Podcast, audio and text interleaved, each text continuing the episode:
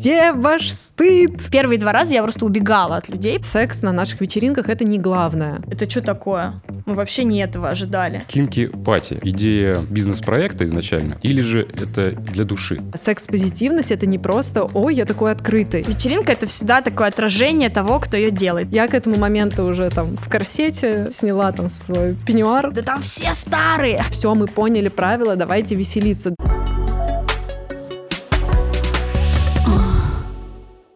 Привет, это «Подсказ 69», меня зовут Денис. Перед вами финальный выпуск шестого сезона. Он посвящен чувственным вечеринкам. Для этого я взял интервью у организаторов Кинки Пати Татьяны Дмитриевой и Таисии Бланш. Как пришла идея провести первую кинки-вечеринку? Кинки-пати. А, я, ну, кинки-вечеринку. Чтобы не путаться теперь. Да-да-да, которая называется Кинки Пати. Я к этому долго шла несколькими этапами. Э, Первая моя идея была, что я хочу заниматься сексуальным просвещением, и она пришла ко мне в голову после того, как я посетила тренинг по минету в 2012 году. Была очень удивлена тому, сколько на самом деле информации мы не знаем, сколько информации э, вообще даже непонятно, где ее можно прочитать и как ее можно узнать. И вдохновилась очень этим, подумала, что классно было бы, в общем, заниматься сексуальным просвещением и на, на крупные массы делиться этой информацией. А Это был первый шаг э, вообще в эту сторону, но я, конечно, об этом подумала и продолжила работать в недвижимости, заниматься своей обычной жизнью и жить как обычный человек. Вот. А вторым э, таким каким-то триггером послужило то, что мне рассказали, что в Берлине есть такие, типа, классные вечеринки, где люди наряжаются, занимаются сексом, и там такая интересная атмосфера. И я захотела съездить в Берлин и, в общем, побывать на такой вечеринке. И дальше я тоже продолжила работать в недвижимости, собиралась переехать в Берлин, вот, а потом э, судьба меня свела с Леной Рыткиной, и мы вместе с ней и еще с нашими друзьями и коллегами запустили конференцию «Секс-просвет». То есть изначально мое желание было не проводить вечеринки, ну вот самое первое, а заниматься сексуальным просвещением. Но параллельно я очень любила вечеринки обычные, часто их, очень часто на них бывала, а, де- делала часто какие-то домашние вечеринки просто там для друзей, звала друзей, придумывала какие-то концепции. Там однажды я праздновала день рождения в концепции там кино, вино и домино, накупила кучу домино, там 20 штук, выбрала специальный фильм, который мы будем смотреть, там, ну, такие, в общем. Мне нравились концептуальные какие-то истории, вообще столько, сколько я себя помню. И в итоге, когда мы запустили конференцию «Секс-просвет» 18+, э, стало понятно, что на это есть большой спрос, стало понятно, что э, кроме нас секс-просвещение и сексуальность, и тема отношений интересна вообще довольно большому количеству людей в Москве, вот, э, как-то очень, ну, большой интерес и большая популярность довольно быстро наступила именно для конференции, вот, и я вспомнила про то, что еще я очень люблю вечеринки, и, в общем-то, сделать вечеринку было бы классно. К тому моменту я уже побывала на вечеринке в Берлине, и это, наверное, был такой какой-то решающий для меня э, момент, вот когда я прям попала на эту вечеринку, что я подумала, вот я точно хочу это делать. И, в общем-то, я уже как-то заявила о себе к тому моменту, как о человеке, который занимается э, сексуальным просвещением. Вот, мы познакомились с Таей и э, решили, что будем делать вместе вечеринку. Одна я бы не решилась. Таисия, что такое кинки культура в России сейчас? Ой, ну ты прям спросил, прям культура. Ну, в смысле, это маленькое микросообщество секс-позитивных, что значит секс-позитивно, то есть относящихся позитивно к сексу, да, к теме секса, которые могут, если захотят, на эту тему говорить открыто, может быть, там ходят на какие-то вечеринки подобные нашим, и это не обязательное условие. Секс-позитивность — это просто про какое-то адекватное отношение к сексу, да, там не табуированное, без маркировки, что это разврат, грех, плохо и так далее, да, и какое-то ответственное отношение к своему сексуальному здоровью и здоровью других людей. Соответственно, если мы говорим про культуру, ну, это просто небольшое сообщество людей, которым близки наши ценности. Почему я говорю, что небольшое? Да, может быть, по меркам того, что было, не знаю, 10 лет назад, было ноль, а стало там, не знаю, тысяча человек. Это вау и круто. Но тысяча человек даже на ту же Москву многомиллионную, ну, все-таки мы все еще микросообщество, хотя, ну, постепенно увеличиваемся, расширяемся, это здорово, как-то наши ценности продвигаем, делаем секс-просветительские мероприятия, ведем секс-просветительские блоги, то есть стараемся, но все еще я даю себе отчет, что мы очень маленькие. Кинки Пати – это идея бизнес-проекта изначально, или же это для души? Это, конечно, начиналось все для души. Ни я, ни Таня, у нас не было никакого бизнес-опыта за плечами. Мы просто встретились, две энтузиастки, выпили кофе, почувствовали какие-то родственную душу в друг друге и общие интересы, главное. То есть у нас не было такого, что мы долго-долго дружили и вот решили вместе что-то сделать. Нет. А, был проект «Секс-просвет», которым занималась Таня со своей там, командой, друзьями, другими людьми. Я захотела в какой-то момент как-то в нем тоже поучаствовать. Мы на эту тему встретились. Она говорит, а вообще я мечтаю делать вечеринки. Я говорю, я тоже. Давай что-нибудь сделаем. И буквально от момента нашего первого знакомства с Таней этого разговора прошло несколько месяцев, и мы уже запланировали первую кинкипати, которая совершенно перевернула мой мир, да, перевернула то, чем я занималась, то есть я бросила свою предыдущую профессию через там некоторое время, где-то через полгода, и стала полноценно заниматься вечеринками. Сначала для меня это был, безусловно, фан, то есть я просто хотела сделать вечеринку, на которую бы я сама хотела прийти, и мне бы было классно. А потом это начало ну, расти и разрастаться естественным образом, да, просто потому что людям оказалось нужно то, что мы делаем. И первые сметы писались на салфетке. У нас был нулевой опыт, но к нам начали приходить какие-то там друзья, менторы, что-то советовать, рекомендовать. Но всегда это было вот сердце от души, от того, что самим, самим хотелось делать. Да, сейчас это уже бизнес, это очевидно, но это не значит, что он стал каким-то бездушным. Я также наслаждаюсь каждой вечеринкой, хожу на каждую, на какую там могу попасть, э, и развлекаюсь сама на ней, и получаю от этого удовольствие. Когда состоялась первая вечеринка? 4 марта, вот буквально недавно мы отметили день рождения 2016 года. Семь лет. Семь, ровно семь лет, да. Сколько пришло туда человек? Изначально мы открыли прием заявок, и мы получили где-то 100 заявок, 90 с чем-то. Но мы понимали, что люди придут многие день в день, потому что в тот же день была конференция, и мы, ну, приглашали всех после конференции на автопате, как, ну, как автопате. И мы рассчитывали, что будет человек 150. То есть мы думали, что вот у нас есть 100 заявок, человек 50 еще, наверное, тоже там решится в последнюю минуту, вот, и думали, что будет вечеринка, ну, на 150 человек, но если бы там было 200, для нас это было бы классным очень таким уже результатом, который мы ожидали. Но неожиданно э, за вечер, то есть накануне, вечер заранее до вечеринки, э, про нас начали писать в Фейсбуке, и этот тред э, вышел там в какой-то супер топ, собрал сотни комментариев, вот, и реально в один просто миг про нас узнала вообще вся Москва. В итоге итоге на мероприятии было 350 человек, но это потому, что это был абсолютный максимум для этого клуба. Там уже не хватало мест ни в гардеробе, нигде. Там уже рядом с гардеробом мы просто складывали куртки просто в холле. И в какой-то момент мы поняли, что вот, ну, абсолютно, мы, ну, мы как бы полные. То есть в клубе уже негде, там, не знаю, сидеть, ходить, дышать. Ну, не настолько, а так, чтобы комфортно это было. И я прям помню вот этот момент, когда стоит огромная очередь еще из людей, люди все приезжают и приезжают. И я говорю, пора закрывать вход, потому что, ну, уже нету места. И мы понимаем, что нам приходится отказывать людям, а, и нам не хочется, потому что это же наши гости, они к нам пришли, как мы можем отправить их домой? Но клуб не был рассчитан на такое количество людей, потому что, повторюсь, мы ожидали человек 200, и как бы взяли, ну, там, среднего размера клуб, в который вот 350 был абсолютный максимум, а, поэтому мы до сих пор прям супер точную цифру не знаем, но а, хотела попасть попасть много людей, попало 350, вот, и клуб был полный. Получается, вечеринка была не только для этих людей первая, но и для тебя.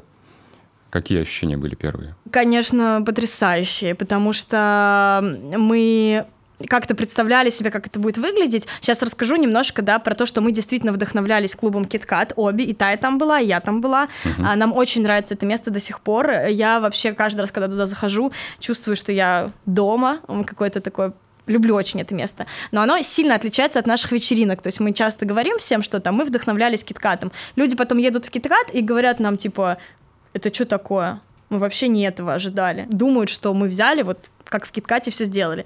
На самом деле мы вдохновились атмосферой Китката, и потом, когда мы сели придумывать вечеринку, мы очень многое поменяли, конечно же, в связи с тем, что мы понимали, что у нас другая культура, у нас другое, не знаю, там, культура сервиса, у нас другая культура, там, сексуальности и гендерных отношений, у нас другая культура, в принципе, вообще общения, да, она отличается от той, что есть в Германии, там, или в Берлине, вот, и поэтому мы очень сильно все изменили, и на самом деле наша вечеринка абсолютно не похожа на вечеринку в Киткате. Поэтому, когда мы ее придумывали, как бы мы примерно представляли себе, как она будет выглядеть, но вообще не знали, что получится, потому что мы, ну, как бы не можем управлять поведением людей, да, мы не могли предугадать, там, что людям понравится, что людям не понравится, как они будут себя вести. Поэтому были только какие-то вот догадки, намерения, когда мы ее создавали. И поэтому, конечно, в момент, когда она происходила, и когда ты понимаешь, ну, что, во-первых, вот ты что-то придумал, и вот оно в реальности, это, конечно, абсолютная эйфория. Видишь, что люди рады, люди счастливы, что людям нравится.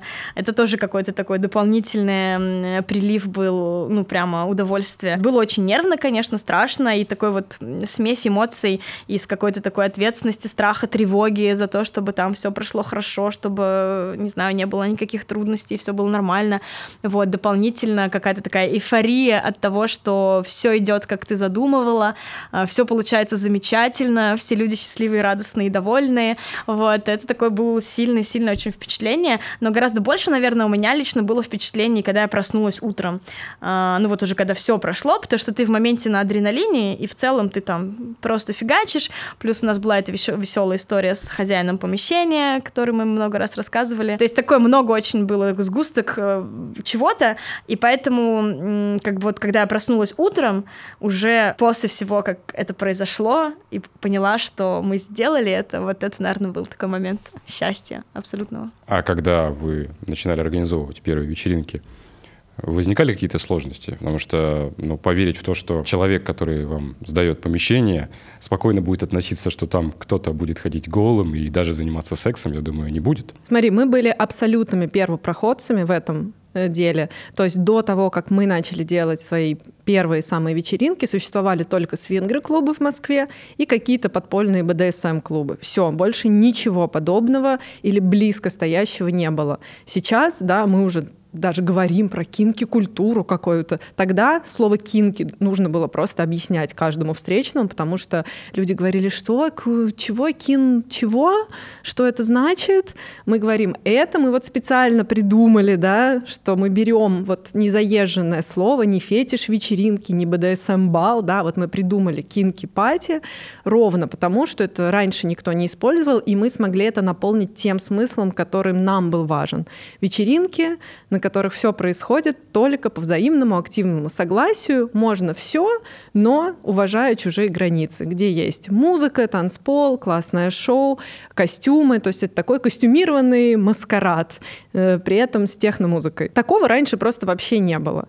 И, конечно, мы не знали, как люди, которые даже, как ты говоришь, сдают нам помещение, на это отреагируют. То есть вот с первой вечеринкой была история, что мы э, общались с арт-директором клуба, в котором мы устраивали вечеринку. Он сказал, что все окей. Мы, естественно, предупредили весь персонал, сказали, что у нас разрешен э, секс и сексуальные взаимодействия. То есть, условно, если охрана видит, что два человека там целуются, обнимаются и так далее, их не нужно останавливать и говорить им там нельзя. То есть пусть люди делают, что хотят. Но мы сами не знали, будет ли ну, секс. Было сложно это предугадать. Мы были абсолютными вот, первопроходцами, никто этого, до этого такого не делал. Первая же вечеринка получилась офигенная, на нее пришло в два раза больше народу, чем мы ожидали. Э, реально атмосфера вот этого принятия любви, адекватности э, сразу ощущалась. И поэтому, да, начали происходить какие-то сексуальные взаимодействия, конечно, сильно меньше, чем даже вот сейчас на вечеринках, когда уже это все как-то встало на поток, и тоже людям понятнее, куда они вообще идут. Тогда я помню, что я просто ходила с улыбкой от уха до уха, потому что я вижу, что люди кайфуют, что людям нравится, они улыбаются, целуются, взаимодействуют, все хорошо. Кроме того, что ко мне подходит, собственно, кто-то из менеджеров клуба и говорят, там наш управляющий тебя хочет видеть. Я к этому моменту уже там в корсете э, сняла там свой пеньюар, подбегаю к нему вот такая вот в чулках, на каблуках, с лицом счастья, и он мне говорит, где ваш стыд? И я такая, что? ну, как бы, какой стыд. А, я счастлива. Он в тот момент просто проглотил свои слова, потому что он понял, что со мной бесполезно разговаривать. Но потом он устроил нам дикую взбучку, то есть когда мы уже через неделю пришли, и они должны были нам вернуть депозит, который мы изначально давали, он сказал, что вы тут э, э засрали весь клуб, его нужно с химчисткой очищать, вот тут вот э, на стене вот пятнышко, э, все, короче, депозит я вам не возвращаю. Депозит был типа 150 тысяч, ну то есть не маленькая сумма. И наша первая вечеринка, в общем-то, ну, была в минус ровно из-за этого происшествия, но еще раз скажу, это было уже больше, чем 7 лет назад, было довольно давно. С самой же первой вечеринкой мы просто поняли, что каких ошибок совершать не нужно. То есть мы разговаривали только с э, арт-директором, вот управляющий, да, э, в ненужное время, ненужное место оказался э, на мероприятии, и короче, начал волноваться. Ну, то есть больше мы таких э, ошибок не совершали. Мы всегда проговариваем заранее со всеми клубами, с которыми мы сотрудничаем, что у нас будет происходить, как у нас будет происходить. Со всем персоналом э, проводим бриф, вот, и, ну, больше у нас никогда таких проблем не было. А есть какие-то кардинальные прям отличия от э, KitKat? А есть очень много отличий от KitKat. На самом деле, я повторюсь... Э, Буквально ну, три каких-нибудь. Первое. Э, Москва — это один из самых, наверное, продвинутых по уровню сервиса городов мира ну, мы это все знаем, да.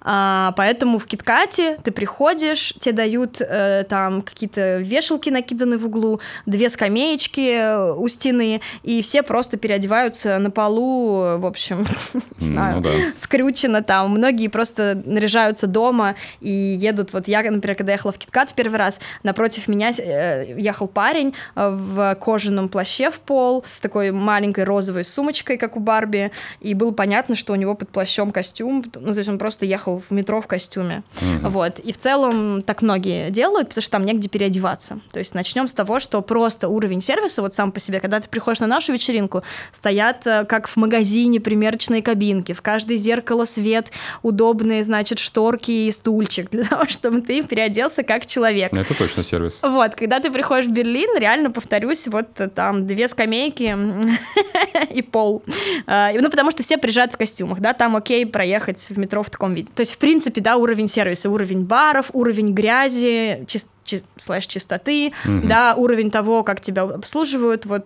он, в принципе, ну, в Берлине ниже, чем в Москве, поэтому мы, конечно, когда делали, мы соблюдали все московские стандарты. Это первое. Второе, э, публика и люди.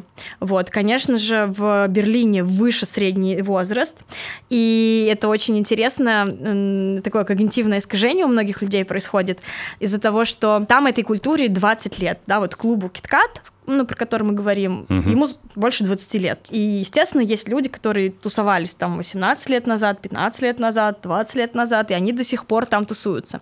Из-за этого, если в России на таких вечеринках представлен там ну вот в массе максимальный возраст, ну 40, ну 45, то там средний возраст намного выше, и из-за этого я часто слышу такую реакцию, типа, да там все старые.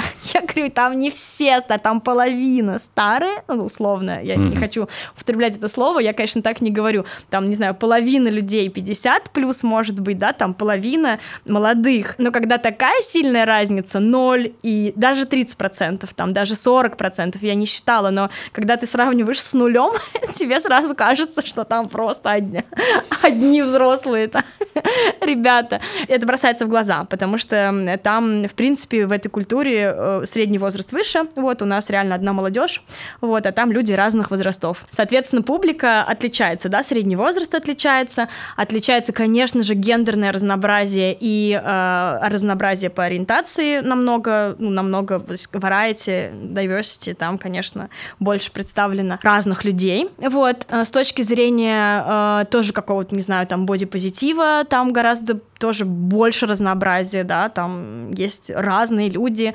вот, они по-разному выглядят, все-таки Москва с ее такой лоск-картинкой у нас тоже, ну, это, это видно очень хорошо. Самое важное, наверное, что отличается, это мы концептуально, на самом деле, очень сильно пересмотрели э, саму по себе вечеринку, потому что KitKat — это такой техноклуб, там много танцполов, там очень классное само по себе помещение, оно безумно интересное, там есть какие-то подвалы, какие-то там ты по нему ходишь, оно очень большое. Ну, то есть там э, очень круто оборудован сам клуб, который вот уже 20 лет стоит, и все там тусуются, э, но там нету никакой программы. То есть вот стоят диджеи, играет музыка, и люди просто, ну, как бы сам клуб уже является, да, программой. Мы понимали, что у нас нет такого потрясающе интересного, э, яркого, классного, масштабного клуба э, в Москве, который бы нам подошел. Поэтому мы сделали упор на шоу-программу. И у нас очень большая, интересная, там, длинная шоу-программа, да, у нас есть иммерсивные шоу в начале, э, у нас есть шоу-программа на сцене, которая длится всю ночь, и она там классная, разнообразная, уникальная для каждой вечеринки. И с этой точки зрения мы там отличаемся от KitKat, ну, прям, у нас, может быть, не такой роскошный клуб, хотя мы классные площадки подбираем, сильно тоже их декорируем, делаем из них такое интересное, крутое пространство,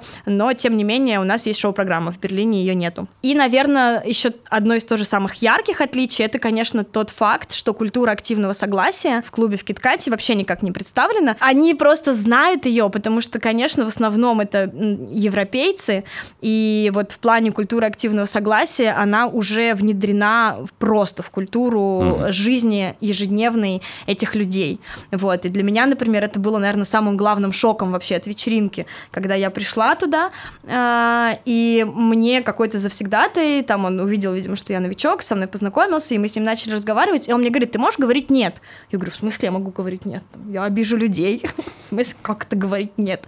Типа, он такой, нет-нет-нет, ты не понимаешь, типа, ты должна говорить «нет», а как еще иначе ты скажешь, там, что тебе не нравится или что ты не хочешь? Я говорю, ну, там, пер первые два раза я просто убегала от людей, потому что, ну, я как э, типичного советского воспитания э, женщина, э, нет, говорить не умела, и реально я не знала, как реагировать, ну, как бы мне никто об этом не сказал, потому что, повторюсь, люди, которые туда приходят, они чаще всего умеют существовать уже в культуре активного согласия, вот, и они знают, что ты можешь говорить нет, что нужно спрашивать и прочее, прочее, вот, и у нас, конечно, висят везде а, плакаты, мы встречаем людей, рассказываем об этом, говорим, даем карточки с правилами культуры активного согласия. То есть мы очень много вкладываемся в то, чтобы доносить до людей через наши мероприятия а, правила культуры активного согласия. Нет, значит нет. Вот у нас это на став, на футболках написано нет, значит нет, потому что в наш, ну как в нашей культуре это очень важно. Это тоже сильное яркое отличие, которое тоже бросается в глаза.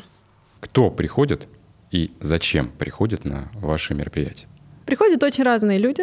А, в основном мы говорим, что костяк примерный это там 30-35, но, естественно, приходят и моложе, и старше, ну, очевидно, 18 плюс. Даже я могу сказать, что в основном, ну вот 25 плюс у нас э, сильно молодые, мне кажется, сейчас, ну, во-первых, и билет довольно дорогой, и плюс, мне кажется, до вот этой секс-позитивности нужно ну, немножко дорасти, пройти некий путь э, понимания, чего ты хочешь, как бы, какая у тебя сексуальность. Это не значит, что к нам нельзя ходить, да, молодым. Просто говорю, что чаще приходят люди уже с каким-то пониманием своей сексуальности и с желанием немножко расширить свой жизненный опыт. Приходят люди после разводов, а приходят пары, которые хотят добавить огонька в отношения или как-то их взбодрить, наполнить новыми эротическими красками. Приходят люди, которые просто хотят побыть в безопасном сообществе, огромное количество отзывов мы получаем после каждой вечеринки от девушек именно, которые пишут, что у вас максимально безопасно,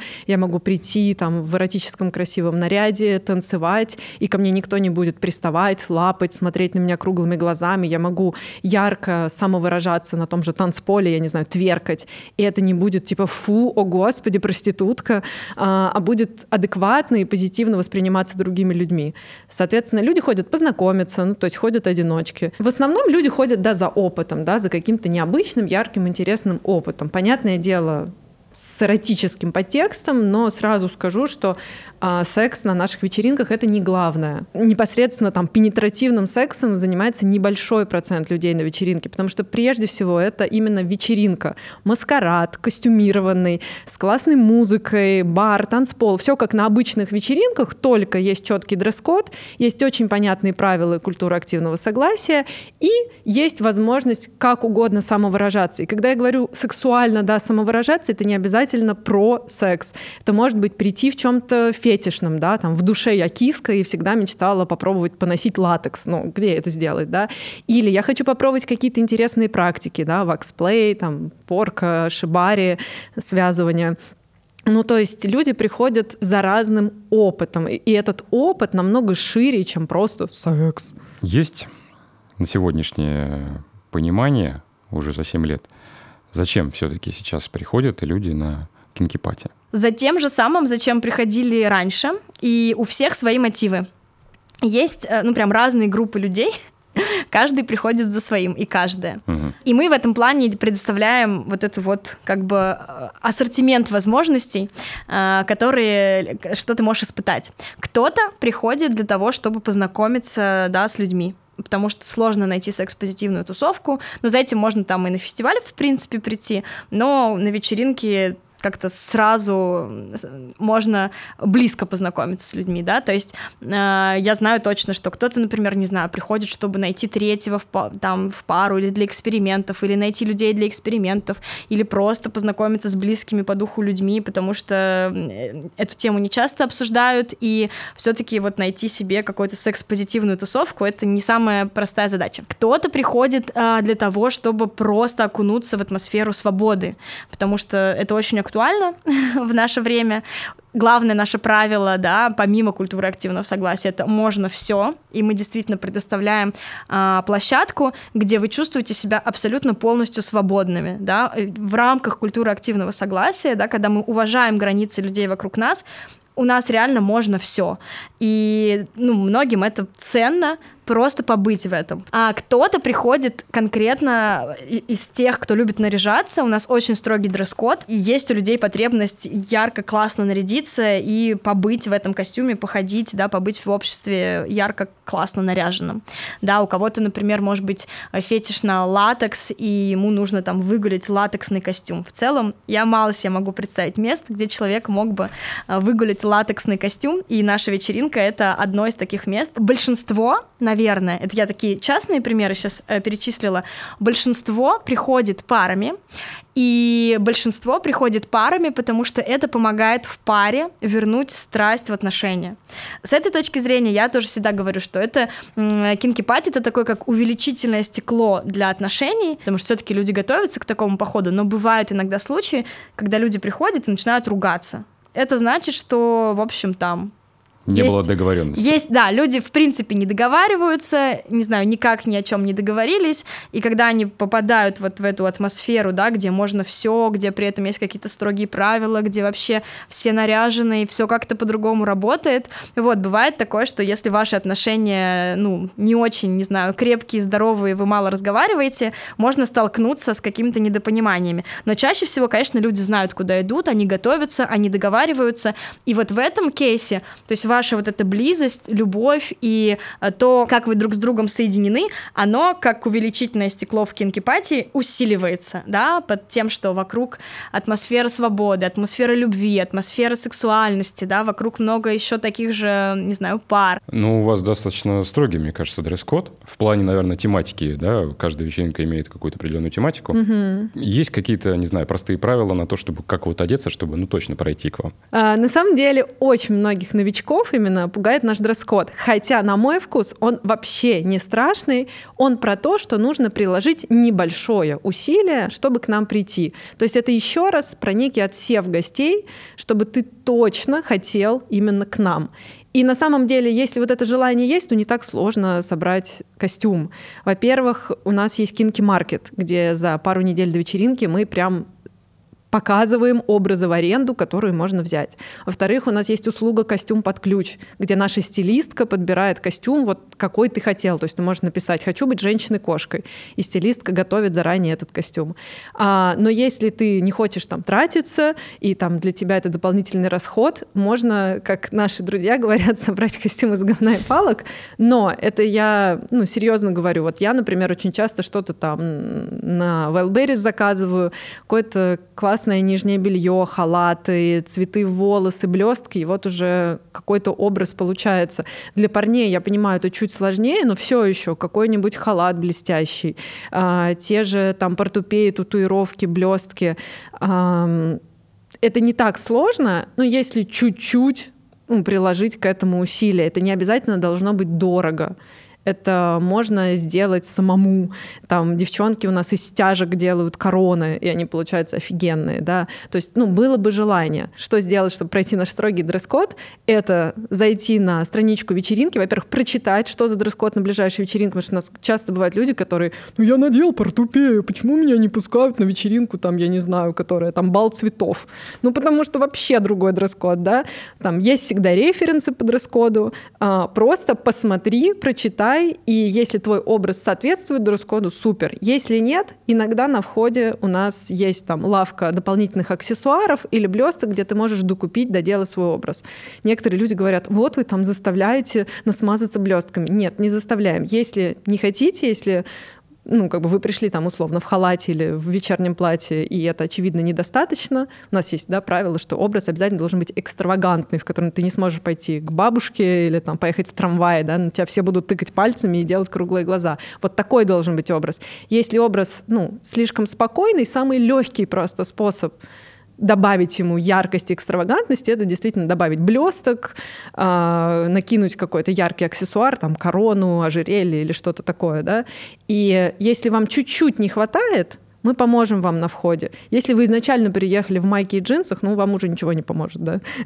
Как я понимаю, подобные ультранишевые направления требуют э, каких-то жестких правил там, и контроля. Вот приходит человек, он может там сказать, там, да, я лояльный, нормальный, вы по нему увидели, он пришел, а там он начинает поливать на активное согласие, он ведет себя как хочет. Что он нужно сделать там? Кто у вас это все контролирует? Как это все происходит? Расскажи, пожалуйста. Мы контролируем это на нескольких этапах. Первое, где мы пытаемся и делаем это успешно отсеять таких людей, это уже покупка билета. У нас нельзя просто так купить билет, люди заполняют заявки. И, соответственно, при рассмотрении заявок, ну, у нас там есть определенные вопросы, и вообще при рассмотрении тщательным заявок мы уже присматриваемся, способен человек соблюдать правила культуры активного согласия или нет. И уже на этом этапе кто-то может к нам не попасть и не попадает. Это наш первый фильтр. Для людей, которые покупают VIP-билеты, которые не заполняют заявку, мы проводим обязательные собеседования лично тоже именно с, с этой же целью, для того, чтобы понять, способен ли будет человек вести себя адекватно. И продаем билеты только тем, в ком мы вот на этом этапе уверены, что все окей. Но мы понимаем, что кто-то может, в общем, может эта система, да, иметь узкое место. И второй такой место, где мы снова проверяем то же самое, это фейс-контроль. У нас очень строгий дресс-код, соответственно, мы проверяем костюмы, и на входе мы не пускаем людей без того, чтобы они были в супер ярких образах, да, классных и необычных, вот, и мы общаемся с ними на дресс-коде для того, чтобы тоже проводить параллельный фейс-контроль. Если мы на фейс-контроле понимаем, что человек не умеет общаться, не способен, э, не знаю, слышать нет, не способен соблюдать правила, то уже на фейс-контроле тоже часть людей не проходит, даже если если они купили билет, пришли, они едут домой, мы возвращаем деньги за билет тем, в ком мы не уверены. Но даже если мы представляем себе, что так вышло, что человек в супер ярком костюме и проскочил фейс-контроль и уже внутри начинает себя плохо вести, а, за этим у нас следит, во-первых, специальная команда кинки полиции. Кинки полицию мы отбираем из нашей команды волонтеров. У нас есть, в принципе, некая большая волонтерская система. Те люди, которые ходят к нам часто, в которых мы уверены, которые хорошо себя зарекомендовали, они могут стать нашими волонтерами. Волонтерной, как бы большой нашей команде, это несколько сотен человек, вот, тоже есть разные роли. Это ребята, которые всю ночь по сменам следят за тем, чтобы люди соблюдали правила. Их единственная задача — это ходить и смотреть, чтобы все соблюдали правила. Но за этим, на самом деле, следят не только они, а еще просто команда э, вся. У нас помимо кинки полиции есть те, кто встречают людей на входе э, и рассказывают им, что где как происходит. У нас есть кинки-ангелы.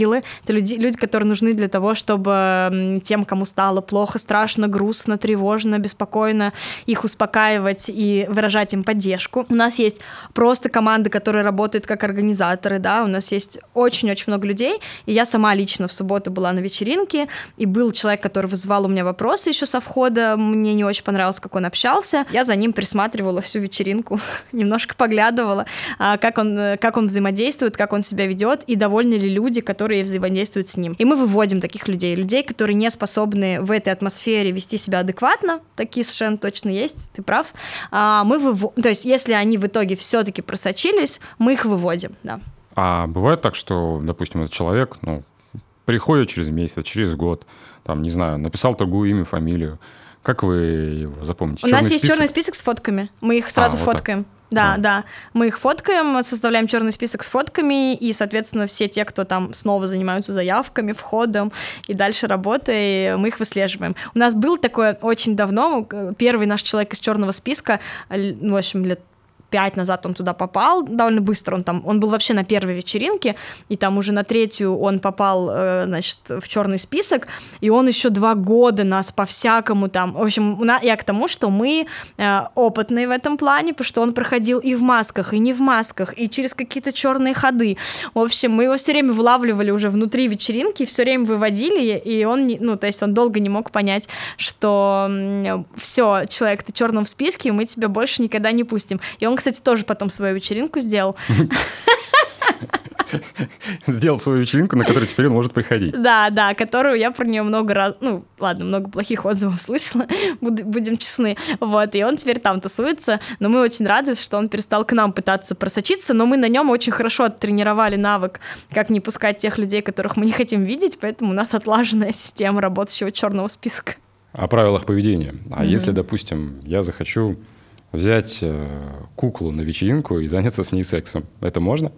Какую куклу? ну, есть надувная, ну, допустим, есть э, силиконовая с киберкожи. Ну, к примеру, человеку можно это вообще сделать? Слушай, это интересный вопрос, у нас такого никогда не было. Мне кажется, что я бы прям даже с интересом посмотрела на какую-то вот эту реальную куклу, если бы человек ее принес. Даже бы интересно было ну, на это если посмотреть. Если бы принес, э, вы бы пропустили. Ну да. Нам очень часто задают всякие, ну, типа, глупые вопросы. А можно я приду и по центру танцпола начну писать? У вас же можно все? Я говорю, можно все, сохраняя границы других людей. Ну, то есть очевидно, что вряд ли на танцполе этим людям понравится. Очевидно, что это вряд ли гигиенично и безопасно. Ну, то есть у нас запрещено все, что нарушает да, границы адекватности. Я себе плохо представляю человека с надувной вот этой куклой, да, который придет и на полном серьезе с ней чем-то будет взаимодействовать. Все-таки надо понимать, что люди приходят, ну, и если это новички, они там ну, скованно немножко себя чувствуют, пытаются понять вообще, как тут что происходит, да. И если у нас уже основная масса людей, которые там с опытом, с пониманием там, правил и так далее, новички, ну, стараются соответствовать, потому что если ты себе придешь и начнешь вести ну, неадекватно, ну, тебя просто либо сразу выведут, либо ты просто получишь ну, плохой опыт от вечеринки, от тебя все будут да, шарахаться. Зачем тебе это? Ты же пришел, ты же заплатил деньги уже, постарался там с костюмом, уже как бы приехал. Ты хочешь получить классный опыт. Нет ни у кого мысли или идеи там, начать себя вести как-то странно, неадекватно. Ну, страна неадекватна, опять-таки, это у каждого свое какое-то определенное мнение, да, и... Ну да, еще раз скажу, что, по моему мнению, можно все, что не нарушает границы других людей и доставляет тебе удовольствие. А что со справками ЗПП, вот эта вся история? Слушай, часто нас об этом спрашивают. Угу. Я все время говорю. Первое. Любую справку можно подделать. Мы понимаем, да, в какой стране мы находимся и какое часто бывает у людей позиция на тему любых справок. Второе, э, ты можешь пойти, сделать справку, на следующий день у тебя будет контакт с каким-то новым человеком, и вот твоя справка уже не действительно. То есть, если бы мы собирали справки, это давало бы людям э, необъективную картину безопасности. Мое мнение, что каждый взрослый человек сам ответственен за свое здоровье. То есть, приходя на эту вечеринку, мы, как организаторы, предоставляем все средства для безопасного секса, там латексные салфетки, презервативы, перчатки, там простыни, э, хлоргексидин, смазки и так далее, но только ты сам ответственен за свое здоровье, как взрослый, да, адекватный человек, и решаешь, там, брать тебе этот презерватив или нет. А что, если пришла пара и хочет, э, там, не знаю, не 20 лет в браке, пришли взбодрить свои отношения и хотят только вместе взаимодействовать, но там заряжаясь общей атмосферы. Что нам к ним подходить с лупой и говорить, а вы точно женаты, покажите справку. Ну, в смысле, это неадекватно. А, мне как раз кажется, что очень важно, и то, чему мы как бы учим и там популяризируем, да, эту идею, что люди должны быть ответственны за свое здоровье. То есть наши вечеринки вплотную идут с идеями секс-просвещения. То есть э, это вообще неотделимо. Мы делаем постоянно фестиваль Kinky Day бесплатный, э, где читаем лекции по, в том числе, сексуальному здоровью, при, приглашаем гинекологов. Все это выкладываем бесплатно на наш YouTube-канал. То есть мы все время рассказываем людям, дорогие друзья, секс-позитивность — это не просто «Ой, я такой открытый». Это про ответственность за свое здоровье. И только ты решаешь, что ты делаешь на вечеринке. Более того, еще раз, не обязательно обязательно быть ну, зацикленном на сексе. Можно прийти на вечеринку, просто танцевать. Еще раз скажу, что большая часть людей все-таки у нас приходит именно на вечеринку. Костюм выгулить, практики попробовать. Для этого не нужна справка. То есть ты не контактируешь с, лизис, с с другими людьми. Соответственно, ну, зачем, как бы, в принципе, делать на этом акцент, если акцент не на сексе?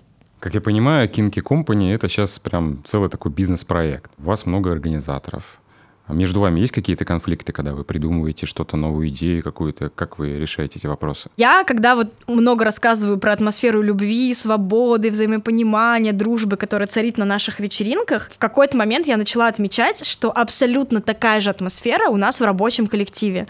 И это отмечают те, кто с нами работают, и это действительно так, потому что мы абсолютно так же заботимся о своих сотрудниках. Всем людям должно быть там хорошо, комфортно, мы не гонимся за какими-то там супер экстра результатами, и у нас были кейсы, когда у нас был корпоративный психолог, и если мы понимали, что сотрудница, например, ну там не может позволить себе сейчас психолога, а мы считаем, что это вообще обязательно, то есть в моменты, когда мы понимали, что есть какие-то трудности, мы там представляли психологов, когда мы понимаем, что сотруднику пора идти в отпуск, потому что может быть выгорание или, в общем, явно там такая по собственной инициативе идет переработка, мы обращаем внимание сотрудника на то, что давай ты будешь поменьше работать, может быть, надо отпуск, может быть, надо отдохнуть. То есть мы стараемся максимально заботиться о сотрудницах, в основном у нас девушки работают, потому что мы смотрим в долгосрок. У нас вообще нет какой-то задачи сейчас там поработать на износ, не знаю, коротко, чтобы потом все выиграли, потому что я сталкивалась с выгоранием, Таисия сталкивалась с выгоранием, мы просто сами знаем, что это такое, поэтому мы супер обо всех заботимся, очень любим инициативных, а, всех, все инициативы стараемся всегда поддерживать, и все вот эти принципы, правила культуры активного согласия, ненасильственное общение, оно у нас в рабочих процессах всегда точно так же присутствует. Вот, ну, как бы все, кто с нами в команде, это всегда отмечают и говорят, боже, как мы обожаем работать с вашим проектом, потому что все всегда взаимодействуют взаимопонимание, любовь, все всегда друг другу улыбаются, и если случаются какие-то конфликты интересов или трудные ситуации, конечно, без них невозможно, у нас там не розовый мир с пони радугами, а мы их точно так же конструктивно, ненасильственно решаем, да, то есть мы всегда готовы идти навстречу, выслушать, у нас были, бывали очень разные кейсы с сотрудниками, сотрудницами, и они всегда знают, что они могут к нам прийти, сказать все, что угодно, выразить какие-то, может быть, просьбы или не просьбы, в общем, все это мы решаем максимально мягко, нежно, собственно, так же, как на наших вечеринках, так же в наших э, Zoom-колах и чатах. А вечеринки проходят только в Москве? Нет, мы делаем также в Питере вечеринки, вот, и мы уже начали делать э, за границей, и сейчас вот как бы следующий этап нашего развития видим международное, то есть смотрим в разные страны сейчас. А чем отличается формат или метод от э, концептуально от вечеринки обычной? У нас сейчас есть э, три формата два вот основных. Это оригинальные кинки-пати, как раз тематические, с, тем, с каким-то каждый раз новым дресс-кодом и темой вечеринки, шоу-программой, громкой музыкой, взрыв конфетти и вот это все. Есть вечеринки кинки софт. Мы их придумали относительно недавно, там пару лет назад, как э, ответ на запрос гостей, что мы хотим все-таки вечеринки потише, чтобы было меньше людей, вот больше вот акцент на знакомство, попробовать какие-то практики. И на этой вечеринке нету шоу-программы, меньше людей, то есть до 200 человек мы продаем билеты только, а больше практик и, соответственно, больше шансов на эти практики попасть. То есть и проще дресс-код. То есть есть люди, которым просто больше нравятся громкие, яркие вечеринки, делать костюмы, наряды, а кому-то нужно что-то другое, да, там, потише, поспокойнее. Вот есть два главных формата, мы их все время чередуем. Чаще всего идет оригинальная кинки-пати софт, оригинальная софт. Иногда, редко, в последнее время это там раз в год, бывают лимитированные вечеринки, это просто вечеринки для тех, кто к нам уже давно ходит. То есть от пяти раз и выше. Некоторые некоторые к нам ходят годами, да, там по 20 вечеринок были. Я сама была там больше, чем на 100 вечеринках уже, да. То есть есть люди, которым не нужно уже в сотый раз объяснять правила культуры активного согласия, что дресс-код это важно, что фотографировать нельзя, что перед практикой предупреди мастера э, о своих там противопоказаниях и так далее. То есть люди уже такие, все, все, мы поняли правила, давайте веселиться, давайте что-нибудь делать более там озорное, веселое и просто, ну, чтобы не было новичков с круглыми глазами. Иногда мы проводим такие лимитированные вечеринки, они не то, что типа как-то сильно дороже или какие-то другие, это просто для людей, которые более опытные. Соответственно, на этих вечеринках, ну, больше каких-то смелых практик, да, больше свободы для тех, кто уже устал от обычных вечеринок и хочет ну, чего-нибудь новенького. У нас есть еще вечеринки под заказ. А, мы их называем спешалы. То есть бывают люди, которые, например, известные, или просто которые там боятся прийти встретить знакомых, угу. а, или они хотят воплотить очень конкретную фантазию, то есть у них прям есть в голове конкретный сюжет, и они хотят, что мы пришли, вот тут были такие персонажи, они нас взяли за руку повели, а вот там было вот это, и мы увидели вот это, и мы с такими людьми делаем прям персональные вечеринки. К нам можно прийти и обратиться за вот воплощением вашей фантазии. Тогда мы вечеринку делаем как бы под вас. Иногда, если нужно, собираем там NDA а под это все, просто делаем вечеринку под заказ человека. Бывает и такое. Есть у нас еще VIP-билеты, то есть это просто та же вечеринка Кинки-пати оригинальная, просто у тебя есть комплекс мероприятий, а, чтобы тебе максимально позитивно прошел этот опыт. Обычно тоже берут там пары, которые идут первый раз, у них отдельная гримерка или студия с шампанским, с э, нашими художниками по гриму, под них подбирается костюм, изначально у них есть менеджер, который им все рассказывает, кто, что, где, провожает. Ну, то есть чуть больше персональный такой э, подхода, просто для того, чтобы сделать этот опыт опыт вот, ну, максимально э, позитивным и, скажем так, особенным. Сейчас это основной вид заработка у тебя? Да. Я, ты знаешь, кроме этого еще занимаюсь бурлеском. Это, скажем так, мой второй источник дохода, если вдруг интересно. А как ты считаешь, э, сейчас есть э, у вас конкуренты, и кто первый сделал вечеринки? Ну, первый сделали вечеринки мы. я так не считаю, я это знаю, потому что мы, ну, это, это просто правда. На самом деле мы, во-первых, сделали первую вечеринку, да, потом начали их делать, и даже, ну, само слово «кинки», его не существовало в русском языке, когда мы начали делать, мы его ну, мы его не придумали, оно существовало в английском языке. Мы его взяли из русского, из, из английского языка и как бы сделали кальку на русский, а потому что мы понимали, что нету ни одного слова, которое могло бы описать наш формат. Во-первых, точно, во-вторых, так, чтобы никакие ложные, ненужные ассоциации у людей возникали.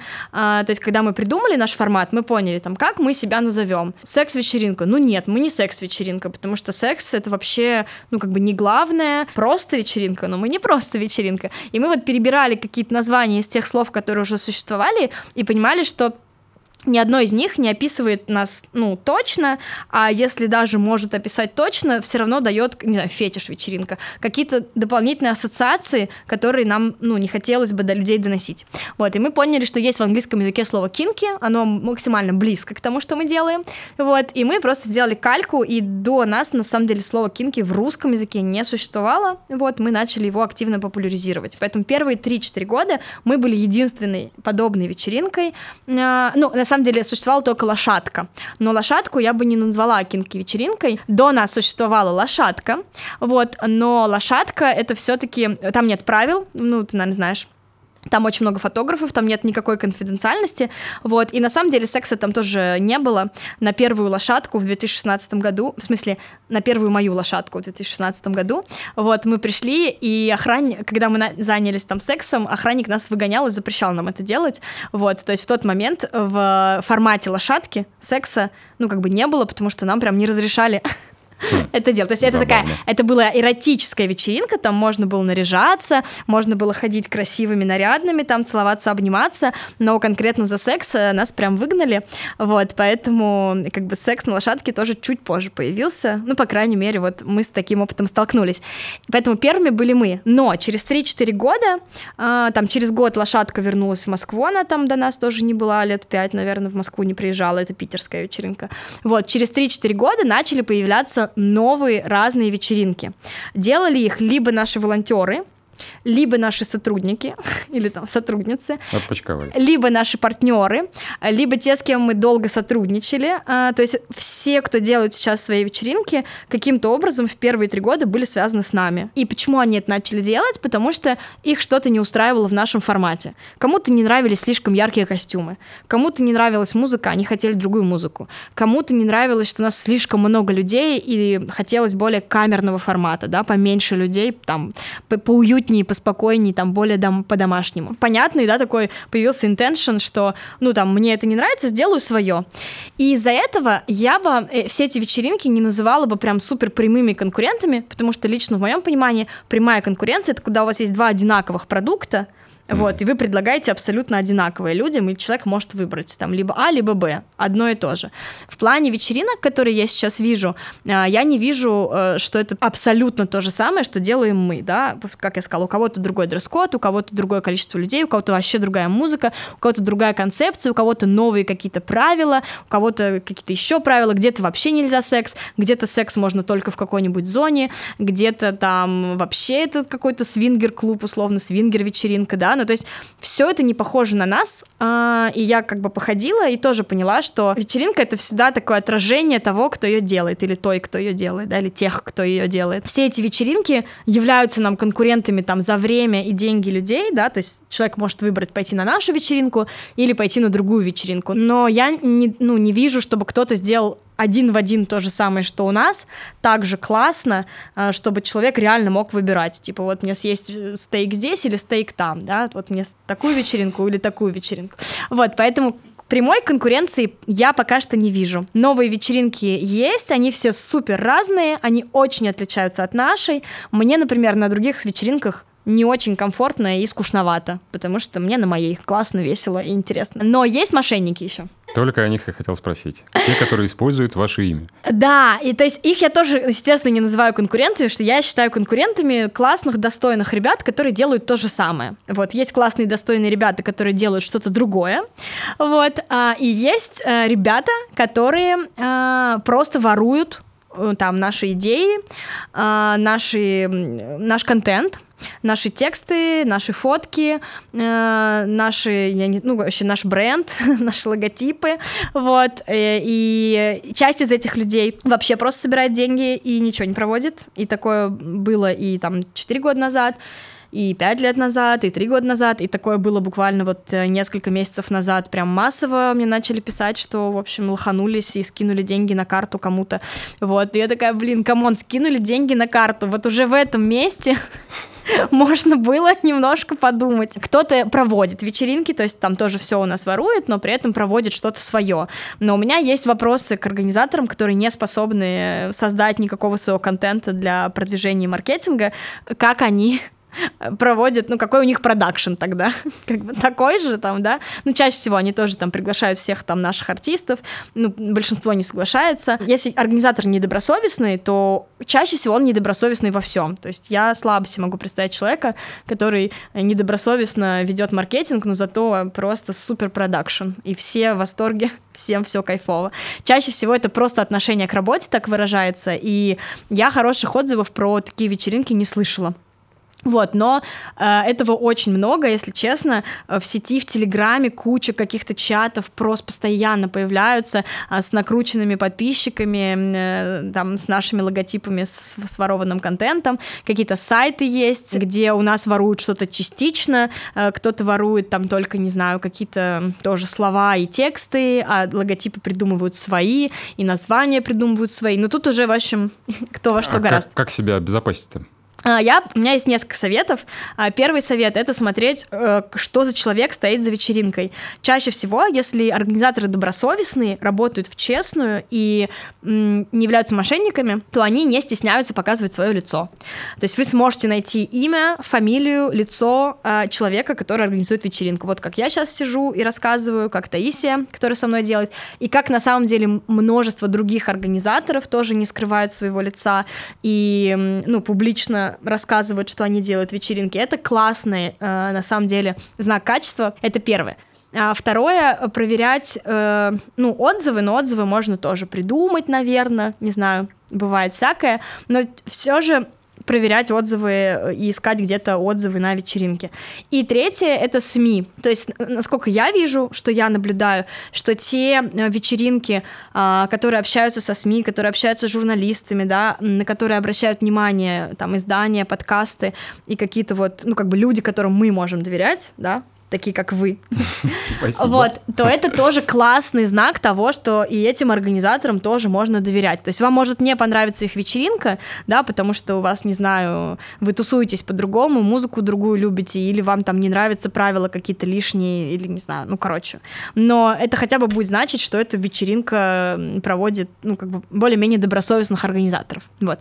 А, то есть смотреть, э, что за человек э, с открытым лицом, именем и какой какой у него бэкграунд. А, публикации в СМИ — это очень хороший знак. Вот. Ну и, понятно, какие-то белые схемы, да, что вам не предлагают скинуть деньги на карту. Как бы чем пользуются эти люди? Тем, что мы, например, тоже не, выс... не ну, нас не, мы не афишируем адрес вечеринки. На самом деле почти все вечеринки адрес не афишируют. Вот, и это как раз то самое узкое место, потому что мы его высылаем лично каждому. Вот, а они просто собирают деньги пропадают. вот. Но тем не менее, да, все, что связано с э, скинуть деньги на карту или какими-то вот такими серыми э, схемами, э, тоже, конечно же, я бы задумалась и не связывалась бы с такими организаторами. А забавно вспоминается три года назад, когда мы с тобой снимали интервью первое, тогда мы говорили о кинки-вечеринках. И прикол в том, что сейчас кинки-вечеринки — это имя нарицательное. Mm-hmm.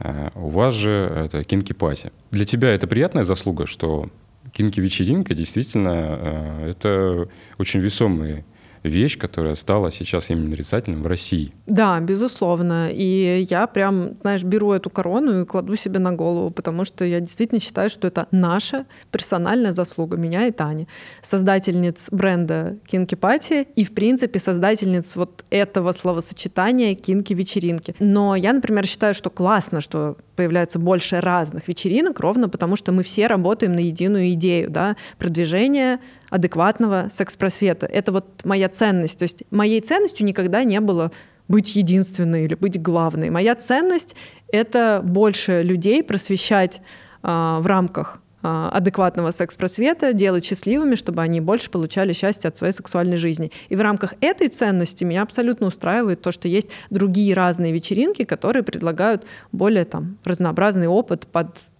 не знаю, разные вкусы. А вы победили тему с э, фейковыми аккаунтами Кинки Пати? Слушай, нет, это очень сложно сделать. Сейчас вот э, особенно много мошенников в Телеграме. Они создают аккаунт с нашими фотографиями, нашими текстами. Единственная важная заметка — это то, что там нельзя комментировать. То есть нету чата, нету возможности комментарии оставлять под постами. И обычно это какой-нибудь Кинки Дубай или там Кинки Маврики, не знаю, что угодно. Они в огромном количестве стран, в Израиле недавно делали.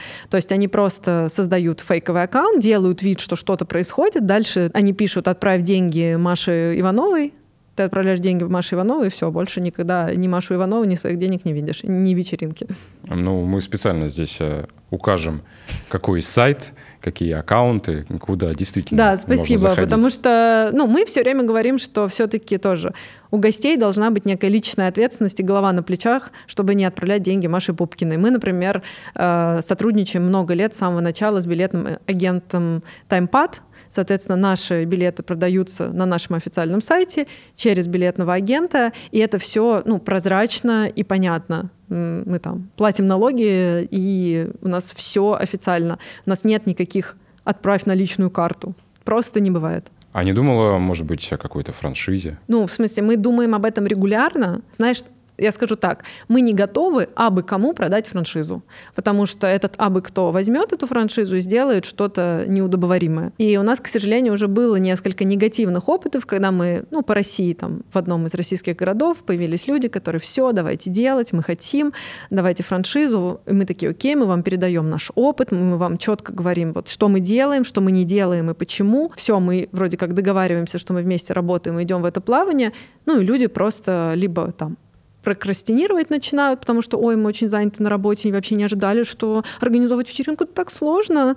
Либо они начинают делать то, что мы говорим, там, точно это не делай, там, там не берем рекламу в свингер-клубах, да. Э, И они такие, о, мы сделали кросс-промо со свингер-клубами, и там, знаешь, такая на обложке этого рекламы такая баба. Знаешь, я такая, господи, у меня кровь из глаз, что это, срочно уберите. Ну, в смысле, это не наши ценности, да? Как бы хочется идти в франшизу только с людьми, которые действительно искренне поддерживают наши ценности, да, они хотят это извратить, и как некоторые вечеринки, не будем показывать пальцами, это делают, знаешь, мне рассказывали истории, как на одной вечеринке а, артистки видели в гримерке, что организаторы платят деньги девушкам, ну, типа актрисам назовем их, которые изображают гостей вечеринки, потому что девушек недобор, мужчин пришло слишком много, ну и чтобы создать видимость, что на вечеринке есть девушки, они нанимают актрис. Ну, это просто противоречит всему, что я всю эту, всю эту жизнь я строю, понимаешь? Просто убивается вот такими людьми. Поэтому я очень негативно отношусь к вечеринкам, которые там мошенники или, ну, исковеркуют, да, наши ценности, потому что ну, обычный человек, вот он заходит в интернет, что-то набирает кинки-вечеринки, и вот ему выпадает несколько. И он, не зная, тыкает пальцем вот в эту, идет на нее. И получает такой негативный опыт, что он потом 10 лет еще ни на одну вечеринку не пойдет. За 7 лет, которые прошли с момента первой вечеринки, что изменилось, что добавилось, что модернизировалось? Ну, у нас появилась команда. Это самое главное. Наверное, любовь, потому что первую вечеринку мы делали полностью вдвоем, своими руками. Ну, довольно много работали. Там первый год, наверное, мы работали просто вдвоем. Я сама возила все на своей машине. Мы сами себе были и курьеры, и маркетологи, и СММщицы, монтажом, ну, тоже я сама лично занималась. Поэтому самое главное — это то, что теперь у нас огромная, классная, слаженная команда открытых, секс-позитивных людей, а, которые помогают нам делать большие мероприятия. То есть вырос масштаб, совершенно точно. Э, Вырос уровень тоже профессионализма. Я люблю рассказывать, что там тоже на первых вечеринках э, мы всегда придумывали шоу, это с самого было начала, но у нас были небольшие бюджеты, и мы там как-то выкручивались, как могли. Там, я не знаю, однажды тоже мы коробку мастерили там из коробки, из-под холодильника, там, когда нам надо было, чтобы кукла из коробки вылезала. Ну, это на самой первой вечеринке было. Вот, конечно, сейчас у нас там появ- появляются бюджеты, мы позволяем себе профессионалов, артистов, э, яркие, там, дорогие, красивые шоу-программы, вот, и это сильно заметно, сильно видно, вот, то есть сам по себе просто уровень профессионализма, ну, и самой вечеринки, и команды, и вообще всего, как это организовано точно совершенно изменился очень сильно за эти 7 лет, вот, изменилось количество гостей, а, количество э, людей, которые работают над проектом, изменилось, наверное, мы просто выросли. А нет ли риска, что вот после посещения подобных мероприятий секс э, в обычной жизни будет казаться уже пресным? Нет. А, как ты, может быть, знаешь, я сама вот замужем, и не могу сказать, что э, кинки-вечеринки или то, что я их делаю, и вообще у меня ну, большой опыт, как-то повлиял на то, что, не знаю, мне неинтересен стал обычный секс. Ну, в смысле, я все так же люблю чувственность. Для меня секс с любимым человеком — это про там близость, слияние, родство душ, про любовь, да, и мне очень нравится заниматься, ну вот, классическим, обычным сексом. Да, мне иногда хочется ну, чего-то, может быть, новенького или какой-то перчинки, но это абсолютно нормальное, адекватное желание для любых вообще пар. То есть если у пары все, знаешь, у нас по расписанию, сели, встали, секс, то, ну, очевидно, он превратится в какой-то момент в рутину, станет скучным, станет сходить на нет, на нет, на нет, или просто станет всем, ну, перестанет приносить удовольствие и вот этот вот э, вспышку, да, так как это было в начале отношений. И именно поэтому многие пары к нам как раз и ходят, ну вот, добавить какого-то огонька. Они часто приходят просто на вечеринку, ни с кем не взаимодействуют, не знакомятся, уезжают домой, но потом нам пишут отзывы, что кинки эффект держался еще месяц, у нас просто начался второй медовый месяц, мы друг на друга набросились, мы так зарядились вашей атмосферой и так далее. Нормально поддерживать страсть в отношениях. И я вообще ну, много об этом там пишу в блоге и поддерживаю эти идеи, там, Эстер Перель и так далее. Секс в длительных, счастливых отношениях, он должен иногда быть каким-то разнообразным. Не всегда. То есть, чтобы мы поддерживали вот этот наш классический стандартный секс, да, а, на высоте, в него иногда должны вливаться какие-то новые практики. И для кого-то, да, это будет, не знаю, порка, а для кого-то это будет, мы завязали глаза и достали там шелковую э, ленточку, и этого уже будет достаточно новым, чтобы взбодрить отношения. Тут уже зависит от сексуального темперамента конкретного пары, конкретного человека и так далее. После февраля 22 года мы стали испытывать стресс. Некоторый Не... дискомфорт. Да, неоднократно.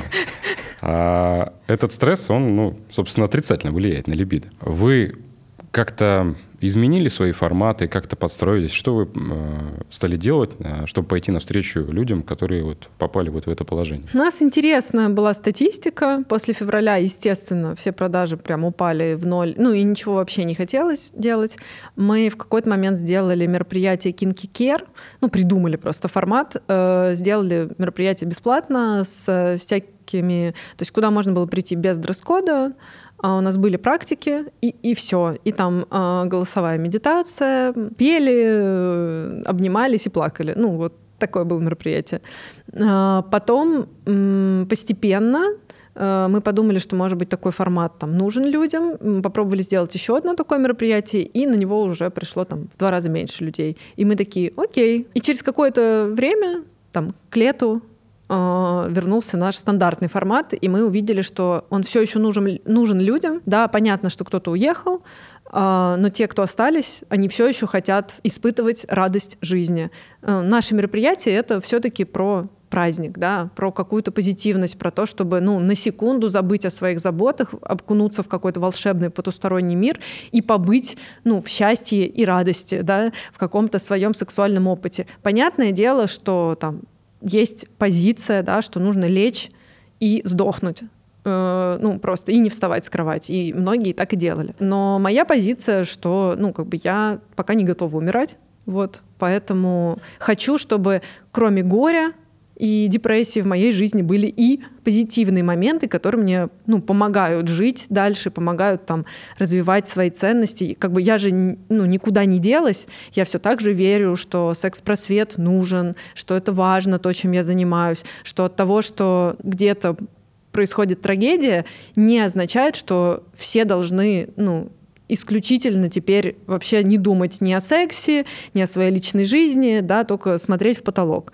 Ну, как бы мы все еще живы, слава богу, и я все еще хочу получать радость от сексуальной жизни. И мне кажется, это нормальное, адекватное желание. Что для тебя бодипозитив сейчас? Бодипозитив — это про то, что мы разные, наши тела разные, и наши тела могут быть любыми. Вот, наверное, вот это для меня будет позитив. И я думаю, что это на самом деле не только для меня, это и есть бодипозитив.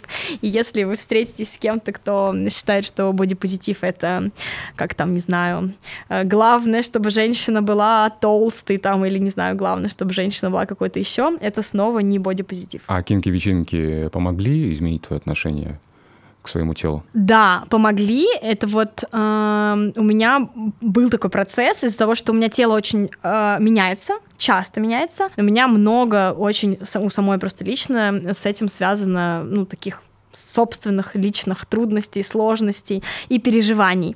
Вот. И я когда просто проанализировала даже... Это, это все неосознанно происходило, вот в плане бодипозитива абсолютно происходило неосознанно, но я, оборачиваясь на 7 лет назад, смотрю на свои костюмы и вижу, что с каждым годом мои костюмы на кинкипате просто как-то органически становились более и более открытыми, потому что на первых вечеринках я все тело старалась максимально закрывать, то, что я его стеснялась. Но опять-таки я его стеснялась как-то подсознательно, то есть э, так-то, в принципе, я нарядная, красивая, вообще, смотрите, лучше всех, условно. Но при этом раз так ну, тело закрыто. И я заметила, что чем дальше мы делали вечеринки, тем легче мне было э, обнажаться. И я теперь как бы могу прийти одетая, могу прийти раздетая. У меня вообще нет уже никакого комплекса в отношении того, э, в каком я виде, потому что я все меньше и меньше с каждым годом стеснялась э, своего тела. И, конечно же, мне помогли кинки вечеринки в этом. Но не только, на самом деле, еще очень сильно мне в этом помог бурлеск. Я бы, конечно, не, за, ну, не забирала эти лавры, а, это тоже наш проект, вот, мы параллельно развиваем еще бурлеск движения в России, вот, я сейчас уже вышла из операционки и уже не занимаюсь плотно организацией последние несколько лет, но у истоков бурлеск движения в России я тоже стояла, вот, мы очень много в этом направлении работали, и и бурлеск, и кинки помогли мне, э, во-первых, стать бодипозитивной, просто, ну как, наружу, и внутри себя тоже э, перестать себя стесняться, больше себя любить, вот, и стать бодипозитивной для себя внутри, э, ну, тоже подсознательно. За 7 лет, э, собственно, организации вечеринок и всего остального, то, что входит в Kinky Company, как этот опыт отразился на твоей собственной жизни? Полностью изменил меня, полностью перевернул мою жизнь, сделал более счастливым человеком.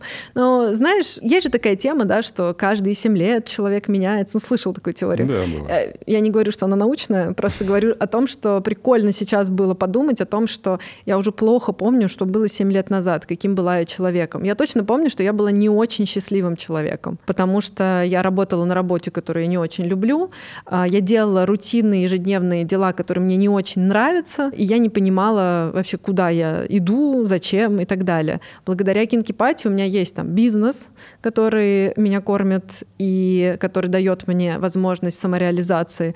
У меня есть э, дело, да, которым я занимаюсь ежедневно, которым болит моя голова, но который приносит мне счастье и радость, потому что я понимаю, что я делаю, зачем я делаю, и что это про меня, да. У меня есть сообщество, друзья, которые меня там поддерживают и которые исповедуют те же ценности. Да, может быть, мы там в розовом пузыре существуем, но я счастлива, что он у меня есть, потому что у меня не было ничего, а тут есть все. Очень сильно я благодарна этому проекту просто за то, что он изменил мою жизнь. Э, наш выпуск выйдет 14 э, декабря.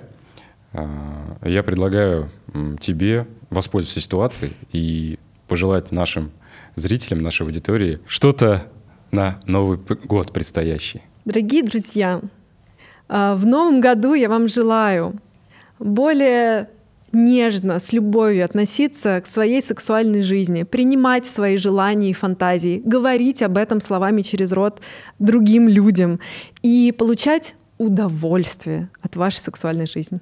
На этом мы, собственно, и закончим. А, я лишь э, пожелаю вам, как всегда, удачи, любви и терпения.